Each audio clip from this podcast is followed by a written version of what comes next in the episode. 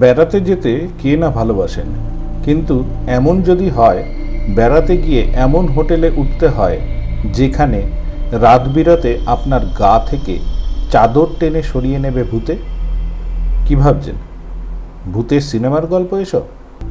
তাহলে জেনে রাখুন, এমন ভৌতিক হোটেল আছে এই ভারতবর্ষে। মুম্বাই থেকে শখানেক কিলোমিটার দূরে অবস্থিত লোনাভেলা, আর সেখানেই রয়েছে হোটেল রাজকিরণ। বাইরে থেকে দেখে আর পাঁচটা সাধারণ হোটেলের মতোই মনে হবে, কিন্তু এই হোটেলের আসল রহস্য লুকিয়ে রয়েছে এর ভেতরের একটি ঘরে। একতলায় রিসেপশনের ঠিক পেছনেই রয়েছে এই অভিশপ্ত ঘরটি, যেখানে রাত্রিবেলা নাকি হানা দেয় অশরীরী আত্মারা।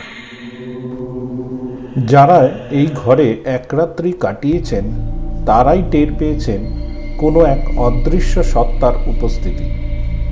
অশরীরী কেউ যেন ঘুরে বেড়াচ্ছে ঘরে, কিংবা লক্ষ্য করছে অতিথিদের চলাফেরা।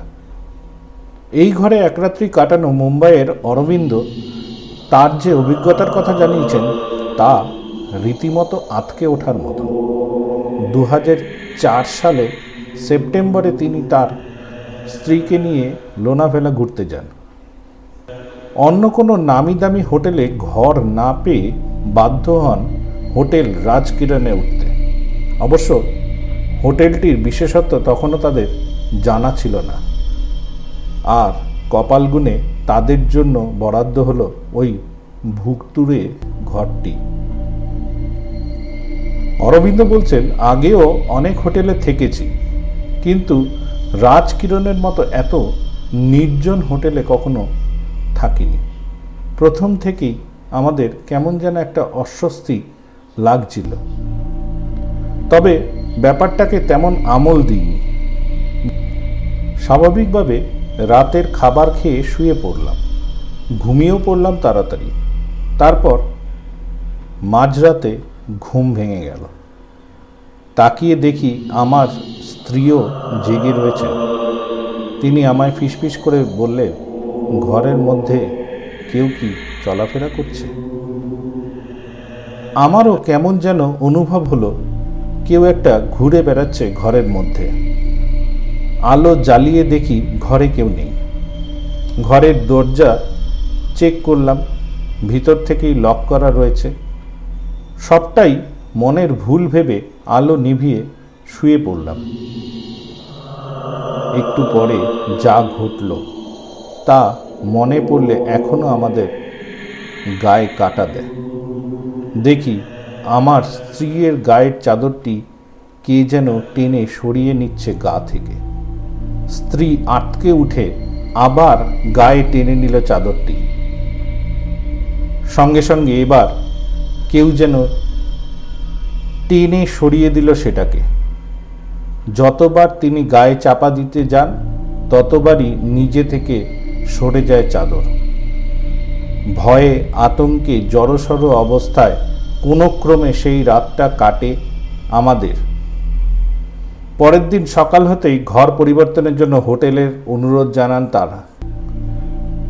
হোটেলের কর্মীরা নির্বিকার মুখে অন্য ঘর বরাদ্দ করে দেন দুজনের জন্য।